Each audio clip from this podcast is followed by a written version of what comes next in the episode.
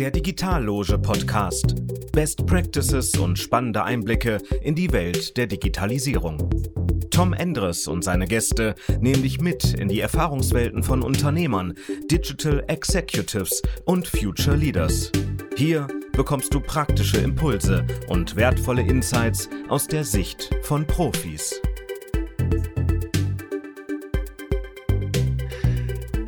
Ja, herzlich willkommen hier bei uns beim Podcast der DigitalLoge. Ich freue mich sehr, Michael, dass du jetzt bei uns bist und dir die Zeit nimmst. Du bist ja fundierter Kenner von Corporate-Welten im Banking-Bereich, aber nicht nur, auch Beratungshintergrund. Wir kennen uns auch aus Beiratsarbeit, Kontexten und mittlerweile in den letzten Monaten, Jahren beschäftigst du dich ja zunehmend oder in noch stärkerem Maße auch mit jungen Unternehmen, die sozusagen etwas vorhaben und gegebenenfalls mit Perspektivwechsel oder Anreicherung vielleicht ihren Weg noch erfolgreicher gehen. Vielleicht magst du dich gerne selbst noch ein bisschen vorstellen, was ist denn wichtig über dich zu wissen? Ja, Tom, erstmal vielen Dank für die Einladung, freut mich sehr, passt auch wunderbar thematisch in das rein, was ich gerade mache. Du hast schon gesagt, Michael Mandel war ja fast Jahrzehnte im Banking unterwegs, war mal Vorstand der Comdirect, war eine kurze Zeit mal bei McKinsey auch, habe dort Beratung gemacht und zum Ende sozusagen meiner Bank-Episode war ich im Vorstand der Commerzbank und dort eben für die M-Bank, die Comdirect, also die Tochterunternehmen, aber das Privatkundengeschäft zuständig. Das habe ich bis fast exakt vor 2 Jahren gemacht. Dann haben sich aus verschiedensten Gründen unsere Wege getrennt. Und ich habe mich dann selbstständig gemacht mit meinem Freund und Kollegen Werner Braun.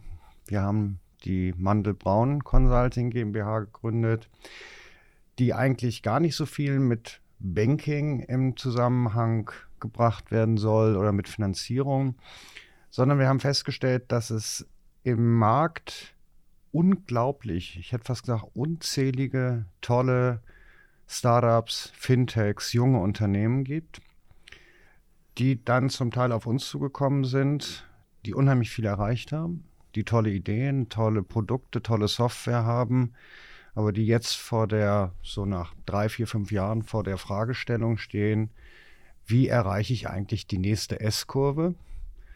Und ja, mit denen arbeiten wir dann zusammen. Zum Teil investieren wir auch, zum Teil auch nicht, aber es kommt eigentlich darauf an, diese fantastischen Ideen in die nächste S-Kurve zu führen. Mhm.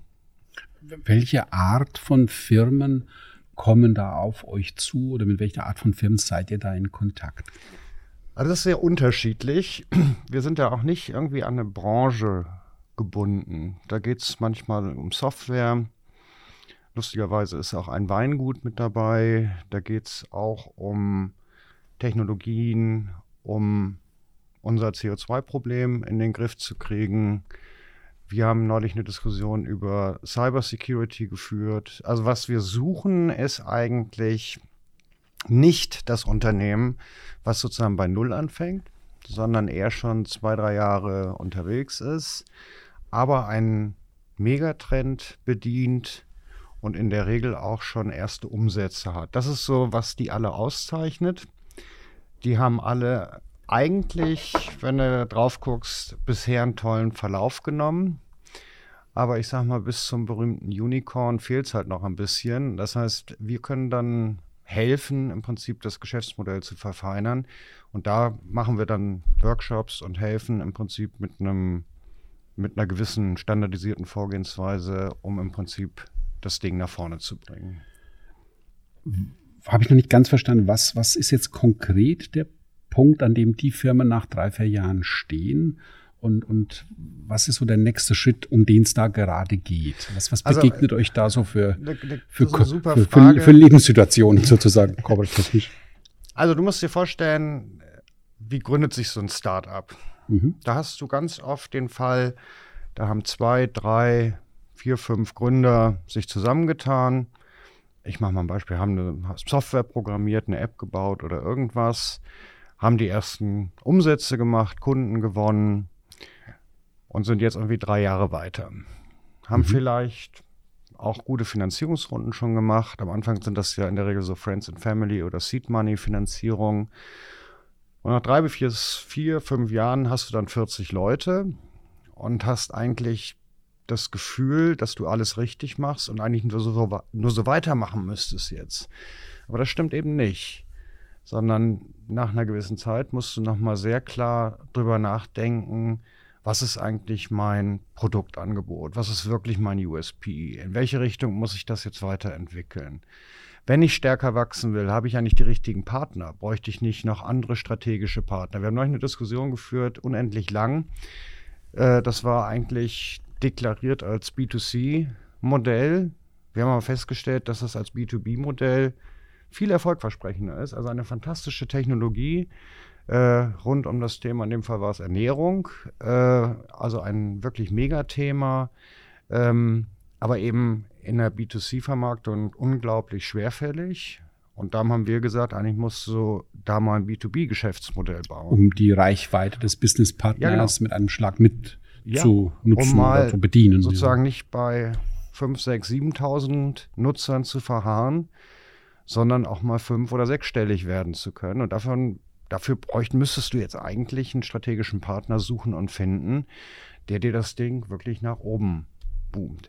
Mhm. Nächstes Thema, was wir immer wieder mal ganz kurz, das wäre dann wirklich so wie so ein Review des Geschäftsmodells. Ja. Das heißt, kann ja sein, dass das Geschäftsmodell A gut war, B ganz gut gewachsen ist, aber Retros, Reviews hat man ja häufiger bis auf Projektebene, aber ihr seid dann eigentlich ein Sparringspartner, um das gesamte Geschäftsmodell im Bedarfsfall zu hinterfragen oder zu schärfen. Genau. So habe ich das jetzt verstanden. Das ist die Kernaufgabe, damit startet es auch immer, dass wir in der Regel uns 2, 3 Tage hinsetzen, uns die Zeit nehmen, uns das Geschäftsmodell anzugucken.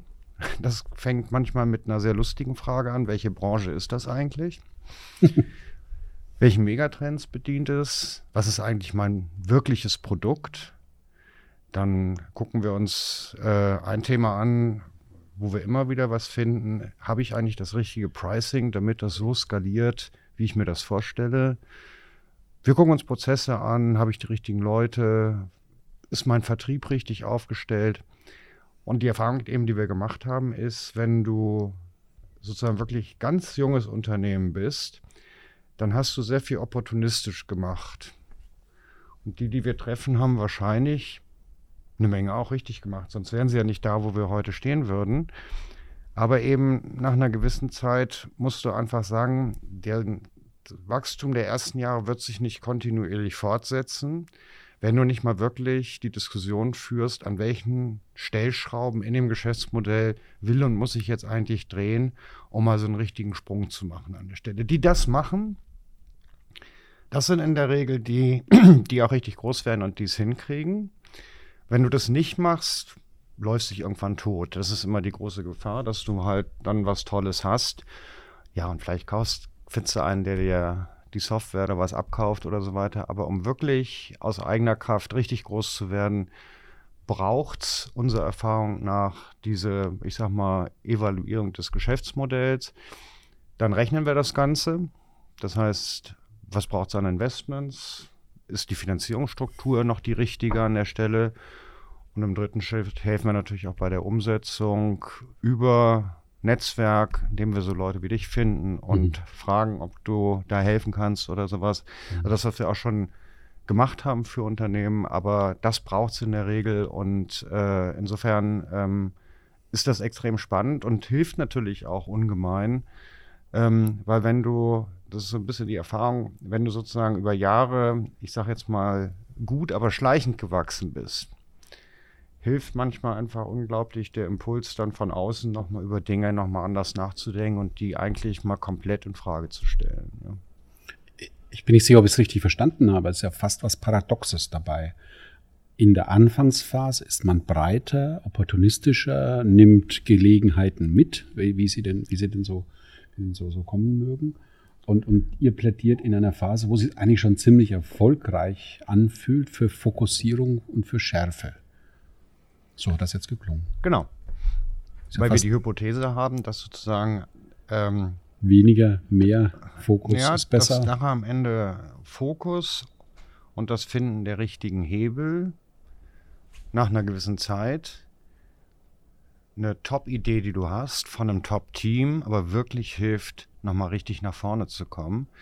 Und das ist in den Unternehmen auch sehr unterschiedlich. Also wenn wir haben einen Partner, wie gesagt, das ist so der Klassiker, mit 8 Leuten angefangen, jetzt auf dem Weg zu 80, aber eigentlich sozusagen keine Führungsstruktur, eigentlich auch keine Personalinstrumente, kein Recruiting-Konzept. Also die wachsen eigentlich zu schnell für das, was sie in ihrem Unternehmen miteinander organisiert haben. Und da kann man dann wunderbar reingehen, weil ich sag mal, wenn du am Anfang, nehmen wir an, wir beide gründen was, am Anfang 8 Leute brauchen wir keine Führungsinstrumente, bei 80 Leuten musst du schon mal über Strukturen und sowas nachdenken.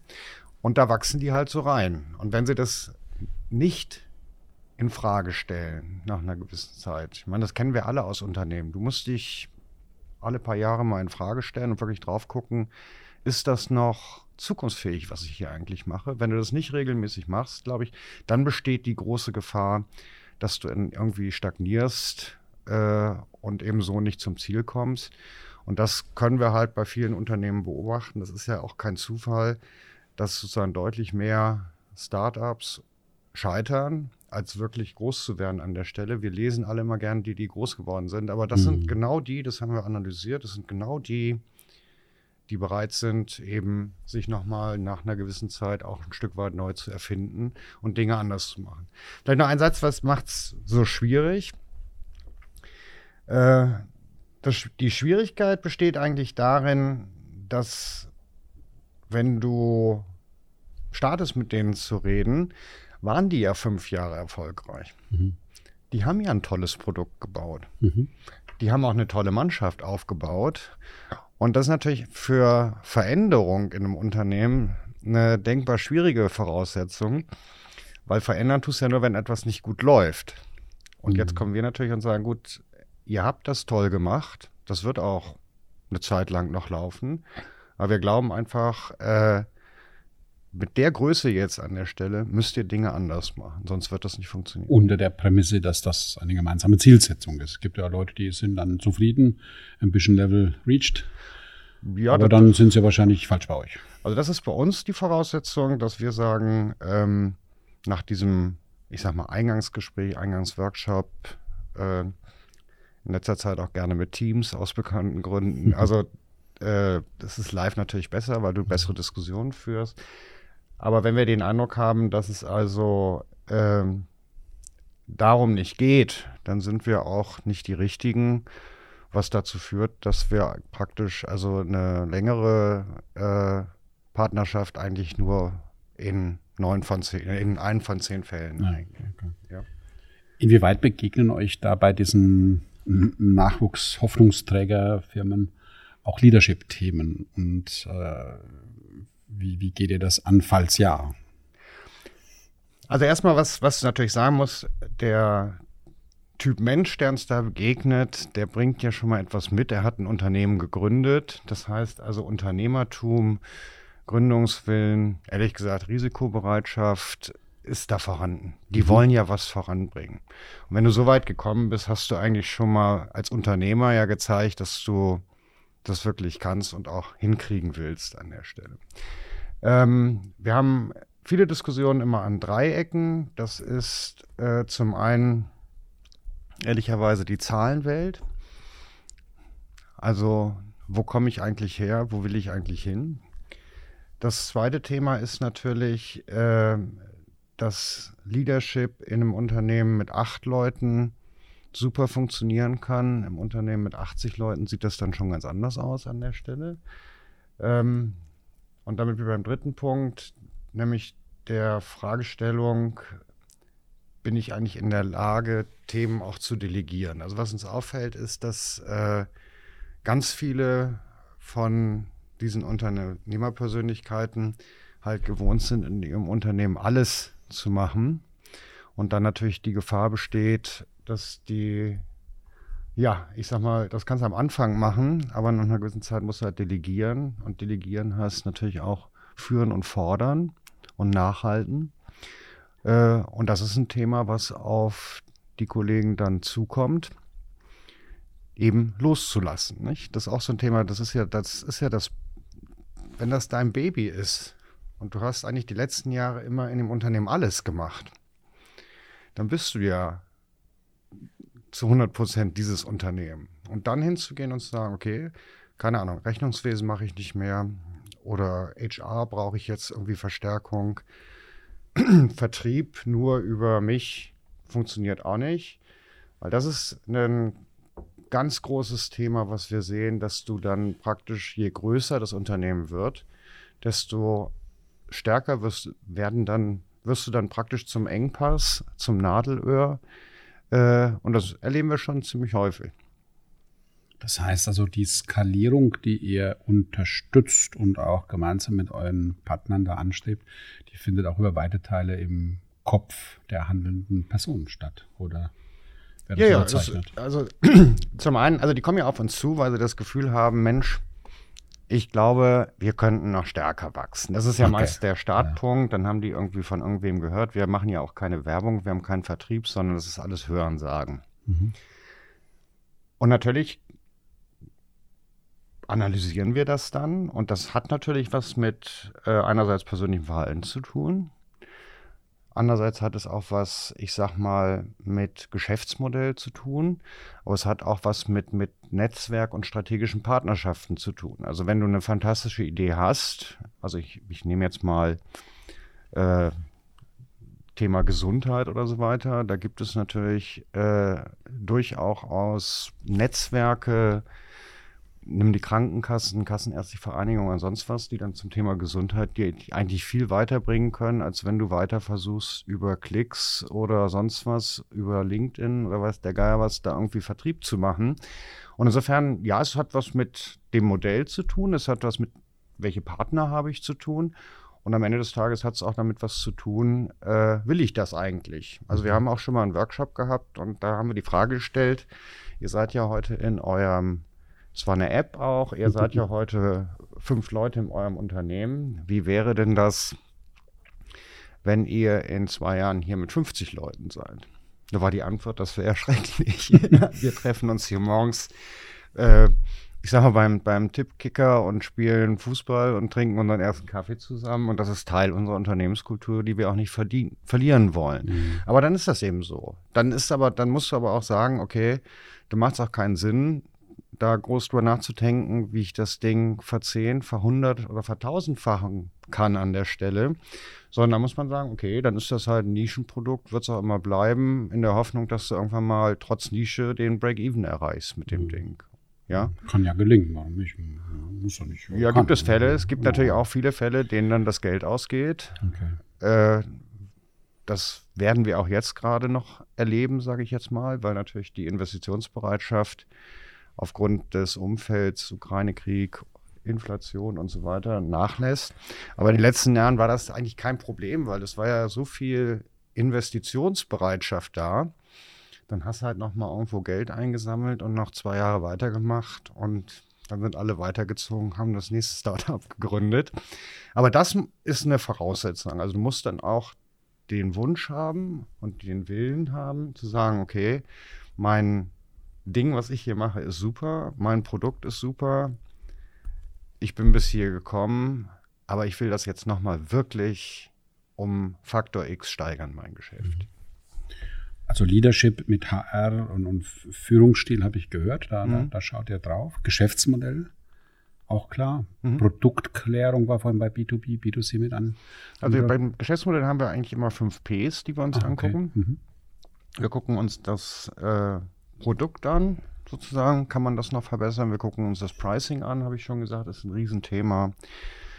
Wir gucken uns Promotion an, also wie wird das vertrieben, abgesetzt, beworben? Gibt es sowas wie eine Marketingstrategie dann dahinter? Das eine wäre dann noch, dass wir People natürlich uns angucken und auch Prozesse. Oftmals scheitert es daran, dass sozusagen entweder der Onboarding-Prozess super komplex ist oder Support-Prozesse nicht funktionieren und so weiter und so fort. Und da bevorzugen wir ehrlicherweise B2B-Geschäftsmodelle, weil die natürlich viel stärker skalieren können kurzfristig. Ja. Und auch dieser Hebel der Partnerstruktur des Ökosystems, ganz andere Reifegrade beiträgt. Und für diese Ps haben wir dann sozusagen zwischen 80 und je nach Geschäftsmodell 100 Fragestellungen, die wir uns dann anschauen. Und eigentlich sind wir in der Lage, nach so einem zweitägigen Workshop zumindest mal fragenmäßig so viele Hypothesen aufzuschreiben, dass man dann den nächsten Schritt wunderbar besprechen kann. Mhm. Also ich mach dir ein Beispiel. Sehr beliebt in vielen Dingen sind ja die Flat-Fee-Modelle beispielsweise. Wenn du aber nur einen Preis für deine App zum Beispiel hast, hast du natürlich immer die Gefahr, dass das eben nicht skaliert. Du kannst dich anmelden, meldest dich nach einem Monat wieder ab und dann war's das. Ja? Mhm. Insofern ist die Fragestellung, habe ich irgendein Pricing-Modell, ein Kundenwerben, Kundenprogramm, whatever, was es mir ermöglicht, wirklich über das Pricing stärker zu wachsen an der Stelle. Mhm. Und aus diesen 5 Dimensionen holt ihr dann Ideen, die in Skalierung einzahlen und idealerweise mit Maßnahmen, die die Firma nicht aus eigener Kraft hinkriegen würde, sondern mit euch oder Netzwerk oder Know-how. Das ist die... wenn wir die Hypothesen haben, dann hast du oft den Fall, dass du die dann durchliest und sagst, stimmt, jetzt verabschieden wir die mal. Oder du hast noch 2, 3, wo alle sagen, da fühle ich mich noch nicht wohl, und dann musst du sie halt zu Ende diskutieren dann an der Stelle. Und wenn wir die dann haben, dann rechnen wir das Ding durch. Brauchst du eine Kalkulation dafür. Mhm. Gucken gerne auch mal über die Finanzierungsstruktur, wobei in der Regel sind die eigentlich ganz gut kapitalisiert, die Firmen. Und dann geht es darum, im Prinzip einen Zeitplan zu machen mit nächsten Schritten, wie setzen wir das jetzt konkret um. Also im Pricing hast du ja nicht von selbst, musst du ja ein paar Sachen ausprobieren und so weiter. Aber dann haben wir eigentlich das Ergebnis. Und lustigerweise ist das noch relativ einfach. Schwierig wird es dann an der Stelle, wenn wir sagen, okay, dann sind jetzt das aber auch unsere aktuellen Prioritäten, weil wir wissen alle, Management ist die Kunst, Dinge nicht zu tun. Das heißt, dann wirklich fokussiert auf dieses neue Geschäftsmodell, auf die KPIs, die wir festlegen und zum Teil auch deutliche Einstellung von Randaktivitäten, die dann sonst noch stattfinden. Das ist das zweite Mal, wo es um Fokus geht. Ja. Auf Geschäftsmodellebene und auf operativer Ebene. Ja, ohne Fokus geht's nicht. Ja.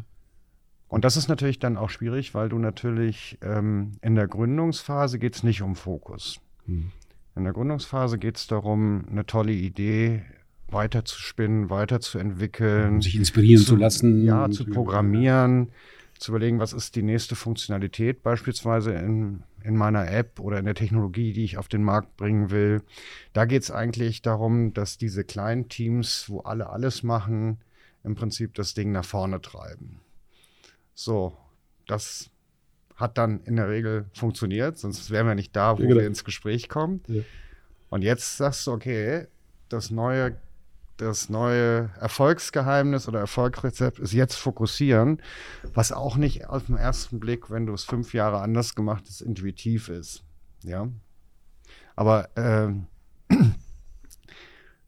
aber das ist eben ein Stück weit auch, Businessmodelländerung, Verhaltensänderung, aber das braucht es dann eben auch, weil du kannst ja nicht mit einem Unternehmen wachsen wollen und im Prinzip eine irre Größe haben und jeden Tag immer alles gleichzeitig machen an der Stelle. Das funktioniert eben am Ende nicht, und dieses Umschiffen, das nennen wir die nächste S-Kurve. Mhm. Du hattest es eben schon mal angedeutet. Inwieweit nehmt ihr die Änderung der aktuellen Rahmenbedingungen wahr? Also die Verfügbarkeit von Geld oder die Kosten für Geld ändert sich ja gerade eben. Das ist ein vermutlich absehbarer Effekt. Aber wie diskutiert ihr das oder auch mit euren Ansprechpartnern und potenziellen Kunden, was die Änderung der aktuellen Rahmenbedingungen betrifft, weil so die ganz lockere Geldgründungszeitverfügbarkeit, weiß ich, wie lange wir die noch so haben. Also wir sprechen ja auch viel mit Private Equity Fonds, Venture Capital, Family Offices und ich muss sagen, das ist schon dramatisch. Also ich sag mal, seit Februar hat sich da schon die Bereitschaft, ein Stück weit natürlich auch die Anlagenot ein Stück weit geändert. Also wir hatten ja Jahre jetzt aufgrund des Zinsumfelds, wo es wirklich eine irre Suche nach Assets und Investitionsmöglichkeiten gab. Und hier merkst du halt eine super Zurückhaltung, was Investitionen anbelangt. Das ist eine manchmal kritische Diskussion, weil in der Vergangenheit war so ein bisschen das Motto, wenn ich Geld brauche, ziehe ich einfach los und suche mir Investoren, ja, was auch immer die dann je nach Reife meines Unternehmens bringen. Das würde ich heute aktuell oder raten wir, wenn es nicht unbedingt erforderlich ist, aktuell keinem, sondern sagen eher, hört mal zu, seht zu, dass ihr die Burnrate ein bisschen runterkriegt an der Stelle, länger durchhaltet und wir abwarten müssen, wie sich die wirtschaftliche Lage entwickelt. Weil wir haben natürlich schon jetzt aktuell, ich sag mal, mit dem zunehmenden Thema, auch was teurer wird, Klimakrise, Klimainvestment wird ein wichtiges Thema sein. Wir haben das Thema Ukraine-Krieg, wir haben das Thema Inflation, wir haben das Thema Energiekrise. Und man muss natürlich sagen, das ist natürlich ein Umfeld aktuell zusammen mit der Inflation, wo es extrem schwierig ist, wirklich da Risikoinvestoren zu finden, die jetzt bereit sind zu sagen, okay, ich gehe mal da und da rein an der Stelle. Ich hoffe, das beruhigt sich ein bisschen, aber ich sag mal, haben wir gesehen in den letzten Jahren auch, wie zum Beispiel die Fintechs bewertet wurden, wo du im Prinzip alle auf der Suche nach Fintech-Investitionen waren. Da sieht man ja jetzt auch an den Bewertungen, dass das jetzt gerade wieder zurückkommt, ein Stück weit. Aber das wird noch kritisch werden. Das macht's gerade für junge Unternehmen, ehrlich gesagt, nicht einfacher, ne? Das kann ich mir vorstellen. Hat das auch positive Nebeneffekte, dass halt zum Beispiel der Anspruch an die Qualität der Ideen, der Umsetzung und dann vielleicht auch die Erfolgswahrscheinlichkeit zunimmt, oder ist es nur schwierig? Naja, an dem Umfeld was Positives fällt mir jetzt zugeben schwer. Mhm. Was es natürlich hat ist, das haben wir ja auch gesehen, wenn die Preise jetzt runterkommen in einem Umfeld, wo die Multiples schon sehr, sehr hoch waren in den letzten Jahren, haben wir natürlich jetzt schon ein bisschen, ich sag mal, die Situation, wo nicht jeder Preis gezahlt wird. Das heißt, du kannst auch sagen, in dem Thema vielleicht ist da auch ein bisschen Blasengefahr zurückgegangen. Also, dass praktisch so eine Preisblase entsteht, ja. Aber ich sag mal, in einer Zeit, wo wir eigentlich noch mehr in Digitalisierung, in Geschäftsmodelle, in solche Sachen investieren müssten, ist das nicht gut, wenn Investitionsmittel praktisch verschwinden vom Markt. Also für Positives kann ich da nicht sehen. Also ich kann das aus meiner Sicht verstärken. Also der Handlungsbedarf ist akut, also in den Firmenstrukturen, auch was die Positionierung betrifft, auch was die Bedrohung von Wettbewerb betrifft, der mit vielleicht viel höherer Innovationsgeschwindigkeit unterwegs ist. Also ich denke schon, dass es für den Standard Deutschland, aber auch für jede Firmenstruktur absolut geboten ist, nach Wegen Ausschau zu halten, wie man innovativ bleibt, wettbewerbsfähig bleibt, in die Zukunft geht. Und ich glaube, trotz aller Krisen, die Zukunft wohnt nicht nur auf dem Bremspedal. Aber es ist nicht trivial, wie man den Weg nach vorne dann letztendlich hinbekommt. Ja, das stimmt. Und natürlich auch der tollste Gründer mit der brillantesten Idee, dem perfektesten Produkt, was wirklich irgendein Megathema löst, braucht am Ende des Tages auch Geld, um das realisieren zu können an der Stelle. Mhm. Und da befürchte ich halt, das Geld zieht sich gerade zurück, dass viele, die potenziell in solche Unternehmen investieren, da auch erstmal abwarten und sagen, okay, das warte ich mal ab, wie sich das entwickelt an der Stelle. Mhm. Welche Rolle spielen aus deiner und eurer Sicht die Corporates in diesen Innovationsdiskussionen jetzt mit euren jungen Firmen? Tauchen die da auf oder sind die gar nicht auf dem Spielfeld? Ja doch, die sind natürlich immer auch ein potenzieller, entweder strategischer Partner oder Co-Investor. Also wenn du natürlich, wir haben eine Firma, die auch beraten, die Asset-Management-Software herstellt. Da wäre es natürlich ganz spannend, mal 1, 2, 3 Asset-Manager als strategische Partner zu finden, die praktisch, ich sag mal, bei der heutigen Bewertung für relativ kleines Geld sich Innovation und Digitalisierungsgeschwindigkeit einkaufen, die sie vielleicht alleine gar nicht hinkriegen an der Stelle. Das könnte etwas sein. Oder ein Thema, was du auch kennst, das ist, wir haben eine Firma, die eine fantastische Technologie entwickelt hat für die Bildübertragungstechnologien. Die gehen jetzt die nächsten Wochen sozusagen hoffentlich mit der Beta-Version dann in den Markt. Das könnte natürlich etwas sein, wo auch ein größerer Anbieter irgendwann sagt, das kann ich gar nicht selber herstellen, gar nicht anbieten. Aber ich habe halt eine viel größere Distribution. Ich übernehme die einfach und habe damit einen Riesensprung gemacht zum hippen Thema Bildübertragung. Und insofern, sage ich mal, die spielen immer eine Rolle. Insbesondere natürlich, und da mag ich die halt lieber in den B2B-Modellen natürlich, weil du natürlich dort kriegst du es natürlich besser bei strategischen Partnern auch rein und es schafft einen offensichtlicheren Nutzen als die B2C-Modelle. Mhm.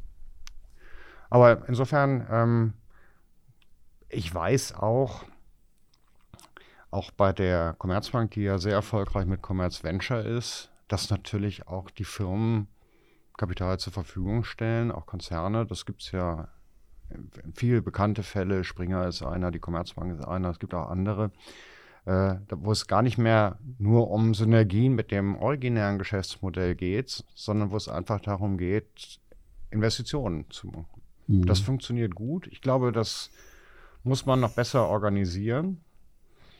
Aber zum Beispiel, wenn du dir das anguckst, in Frankfurt, das Tech-Quartier, das macht ja genau das. Hm.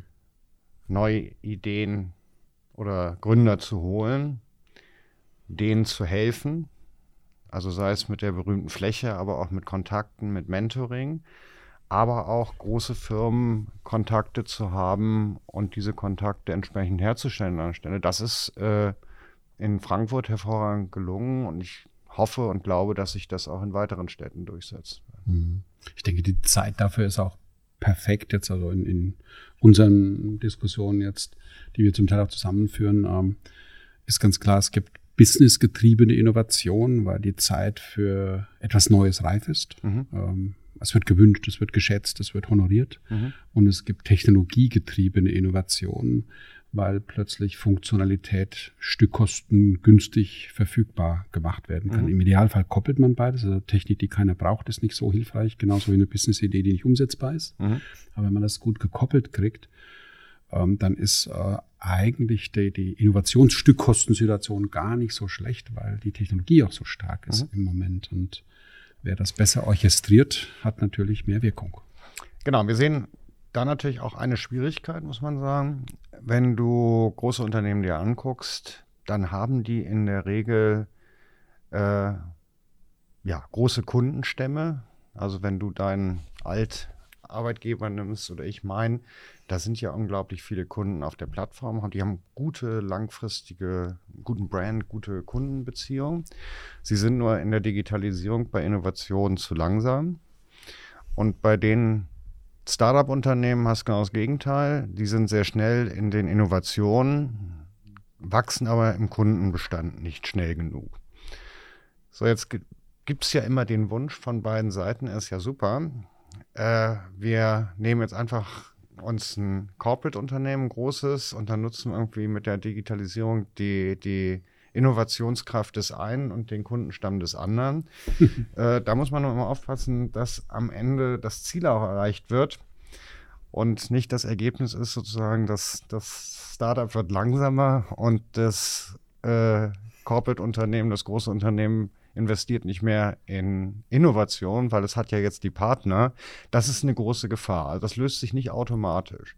Das heißt, das muss man sich gut überlegen, wie man so strategische Partnerschaften dann organisiert, dass das dann auch funktioniert. Das heißt, sozusagen die Stärke des jeweiligen Unternehmens irgendwie zu leveragen, ohne sozusagen die Schwächen des Unternehmens auf das andere Unternehmen überzustülpen, was nicht so einfach ist. Der kleinste gemeinsame Nenner ist eine Versuchung. Ja. Das würde ich vielleicht noch mal aufgreifen. Was wäre denn, wenn die Überlegungen, die ihr mit euren jungen, innovativen Partnern habt und anstellt, auf Corporates anwendet? Nicht in der Partnerschaft, sondern direkt auf Corporates. Ja, das könnte man machen, wobei man natürlich sagen muss, ich habe ja eben die Situation geschildert, wo die sind. Das ist natürlich nicht die Situation für Corporates, sondern was wir suchen oder wer auch auf uns zukommt, ist eigentlich jemand, der eine von uns Begleitung aus der frühen Phase des Unternehmens in eine reifere Phase machen will. Und insofern ist das... Das ist verstanden, aber ist das nicht die gleiche Challenge für eine Corporate? Sind die Fragen nicht identisch, nur die Antworten haben größere Zahlenbeträge und mehr Nuller? Eigentlich haben doch der Bedarf nach Review, der Bedarf nach Fokus, der Bedarf nach Hinterfragen des Geschäftsmodells, ist doch im Grunde genommen auch eine Corporate Challenge. Ja, wahrscheinlich schon, weil ich sag mal, da sagst du ja praktisch... Brauchen nicht auch große Unternehmen gutes Management? Ja, klar. Das sind natürlich auch zum Teil Fokussierung, Geschäftsmodellüberprüfung, ehrlich gesagt auch Pricing. Pricing musst du immer wieder machen, ja, und immer wieder reingucken. Nur es ist für uns ja jetzt spannender, wir suchen ganz gezielt die Unternehmen, die an dieser Schwelle jetzt stehen. Sicherlich könnten wir auch mit, ich sage jetzt mal, der Lufthansa einen Pricing-Workshop machen. Mhm. Ich glaube, das brauchen die nicht, ja, oder ich hoffe, dass es nicht brauchen, ja. Aber über Produkte nachzudenken, ich meine, wir haben ja auch keine Geheimzaubertrank, Geheimrezepte oder sonst was.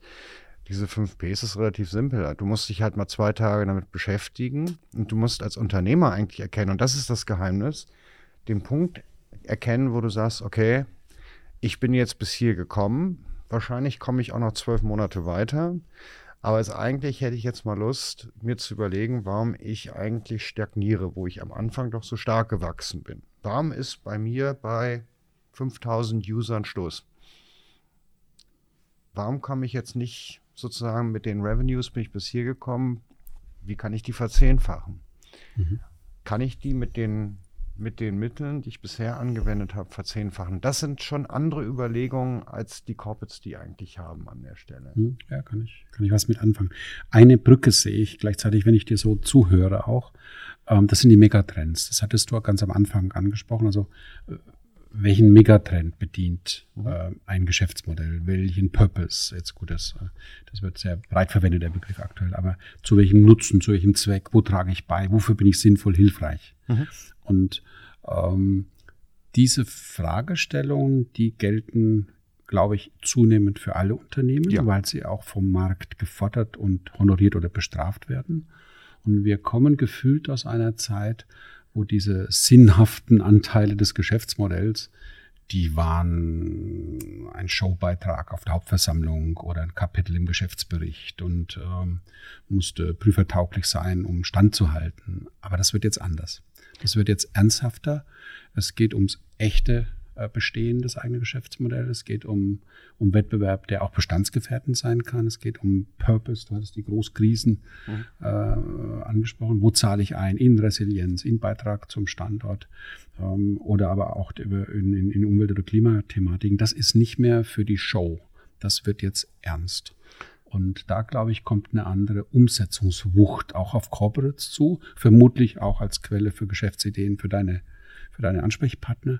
Aber ich denke, da kommt eine andere Schärfe im Umsetzungsdruck, im Umsetzungsbedarf in die Corporates auch. Also erstens, das wird jetzt passieren bei allen, das glaube ich auch. Wir erleben ja auch gerade in diversen Industrien, dass wenn du Megatrends nicht bedienst oder zu spät bedienst, dann gibt es halt neue Wettbewerber. Ja? Mhm. Also wenn wir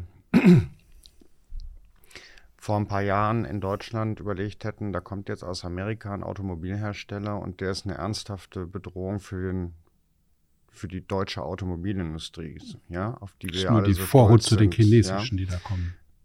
Ja, aber dann musst du halt sagen, okay, wenn du da zu spät auf die Trends drauf gehst, ist das eine große Gefahr. Mhm.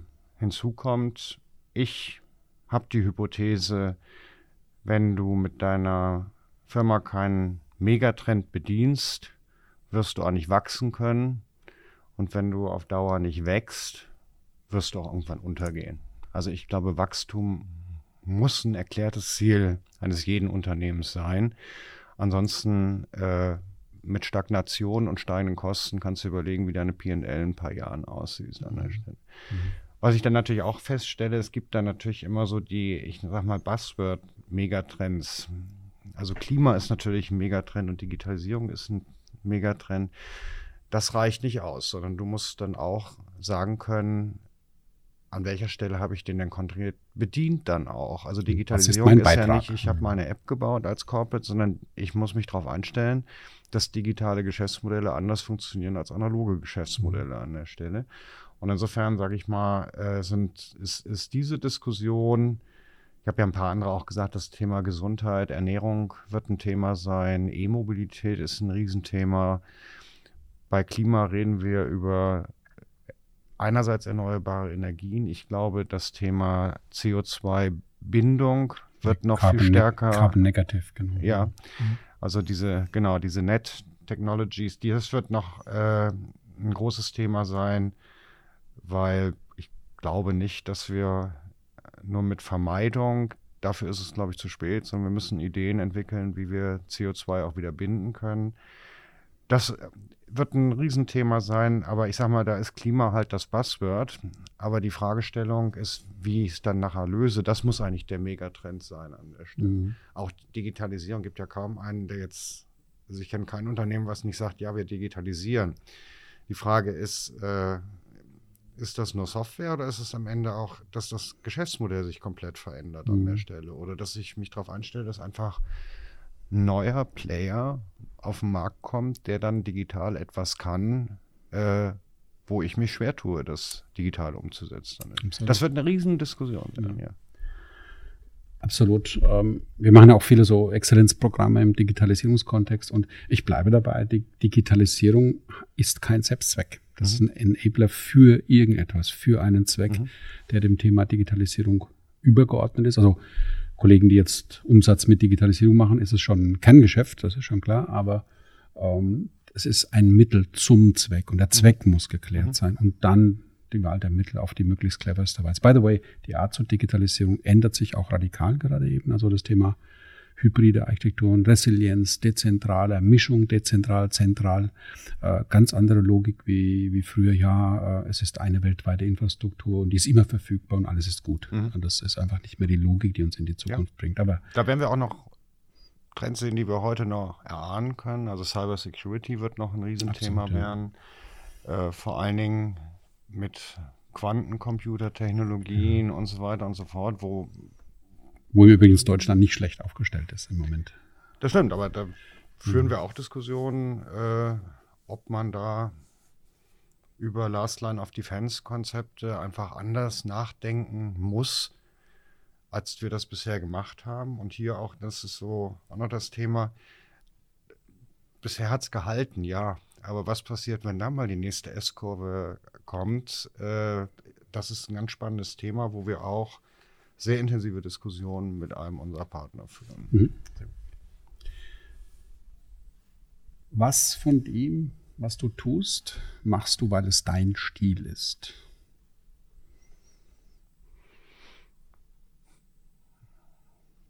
mit deiner ganzen Geschichte? Also erstmal mache ich es ja nicht alleine. Insofern hoffe ich, dass nicht nur mein Stil da, sondern auch der von dem Werner Braun sich manifestiert in dem, wie wir das machen. Und was wir natürlich schon machen, ist, dass wir natürlich eine jahrzehntelange Management-Erfahrung haben, die wir dort glauben, sinnvoll einsetzen zu können, ohne sozusagen manageriell tätig zu werden. Mhm. Also der zu uns kommt, der hat das ja aufgebaut, das ist in der Regel sein Unternehmen, der soll da auch weiter partizipieren an der Stelle. Da sind wir eher Coaches, Mentoren, Strukturierer und ja, ich mache das natürlich gerne, Themen strukturieren und Probleme lösen. Das ist meine Art und Weise, das zu machen. Aber wir kriegen schon als Feedback, dass das auch hilft und schon funktioniert und in der Phase funktioniert. Und dass das denen auch hilft. Und das müssen wir natürlich so dosieren, dass sie weiterhin die Manager und Unternehmer sind und wir die, ich sag mal, Begleiter. Das heißt, wenn es manageriell wird, ziehen wir uns eher zurück an der Stelle, weil das macht keinen Sinn. Mhm. Was ich aber auch feststelle, da sind auch viele Gründer dabei, wo ich sage, jetzt nicht im sozialen Sinn, aber die sind zum Teil mit ihrer Firma auch einsam. Also wenn du irgendwie eine Firma hast mit 40 Leuten und kommst nicht voran, da sind ja auch nicht so viele, die dann sagen, lass uns das mal völlig neu denken oder so weiter, sondern du bist dann im Tagesgeschäft verfangen, hast mal angefangen mit 8 Stunden, arbeitest jetzt irgendwie 16 Stunden in der Firma, weil es immer größer geworden ist. An der Stelle stellst du die Frage, wenn es jetzt nochmal größer ist, 32 Stunden hat der Tag leider nicht, also es darf sich gar nicht verdoppeln. Und das Problem jetzt zu lösen und zu strukturieren, finde ich spannend. Und dass wir das so machen, wie wir glauben, und wo die Erfahrung einfach sagt, dass das dann hilft, ja, das ist auch ein Stück weit dessen, wo wir dann den Stil auch dann reinbringen, ja. Super. Darf ich dich zum Abschluss noch fragen, ob du irgendwie Empfehlungen für Corporates hast in dem Kontext? Also du schaust ja auf die innovative Seite der Geschäftswelt sozusagen. Hast du Empfehlungen für Corporates im Umgang mit dieser innovativen Seite der Landkarte? Zu den anderen würde ich dich gleich fragen. Ich habe es ja schon angedeutet. Also für die Corporates würde ich immer sagen, also seht zu, dass ihr in solche Unternehmen auch einsteigt. Ich finde das richtig, dass Corporates ein Portfolio aufbauen von Firmen, die zu dem, was sie selber machen, passen. Also wo der Corporate beurteilen kann, ja, das ist ein Markt, wo ich mich eigentlich ganz gut auskenne. Und da kaufe ich mir Unternehmen, die da artverwandtes Zeugs irgendwie machen. Technologie haben, die zu dem, was ich kenne als Corporate, passt. Das wäre, also ich würde als Corporate jedem empfehlen, Unternehmen zu kaufen oder mich zu beteiligen. Gleichzeitig aber sicherzustellen, dass dann nicht sozusagen meine Corporate-Organisation sozusagen wie eine Krake in das gallische Dorf oder wie die Römer in das gallische Dorf einmarschiert, in der Hoffnung, einfach das Rezept für den Zaubertrank zu finden und das selber zu machen. Sondern dass diese jungen, dynamischen Unternehmen sind ja nur dynamisch, weil sie so sind, wie sie sind. Und insofern ist das echt ein Trade-off, zu sagen, ich will mich einerseits beteiligen, ich will andererseits was lernen aus der Sache und ich bin drittens bereit, dass meine Riesenorganisation oder zu akzeptieren, dass meine Riesenorganisation das Ding nicht schluckt und platt macht sozusagen. Das ist ein schwieriges Unterfangen. Und Empfehlungen für die innovativen, jungen Firmen an der Wachstumsschwelle, du hattest schon ein bisschen angedeutet, aber was wären so die Top Empfehlungen, die du diesen Gründern und Eignern vielleicht mitgeben magst? Also das Erste, glaube ich, zu akzeptieren, auch wenn mein Unternehmen die letzten Jahre gut gelaufen ist, gibt es eine geringe Wahrscheinlichkeit, dass sich das einfach linear fortsetzt. Das wird nicht passieren.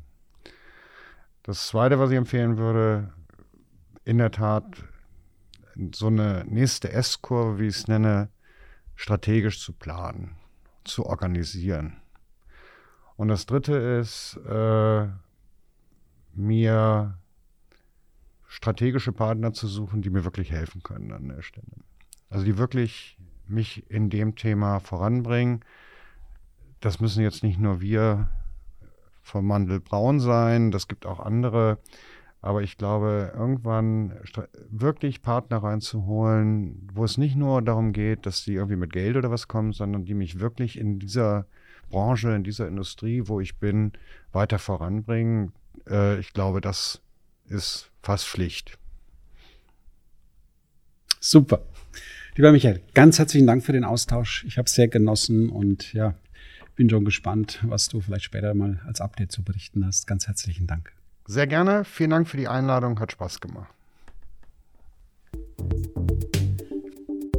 Was war der für dich wichtigste Impuls und was wirst du in Zukunft für dich umsetzen? Wir freuen uns auf dein Feedback.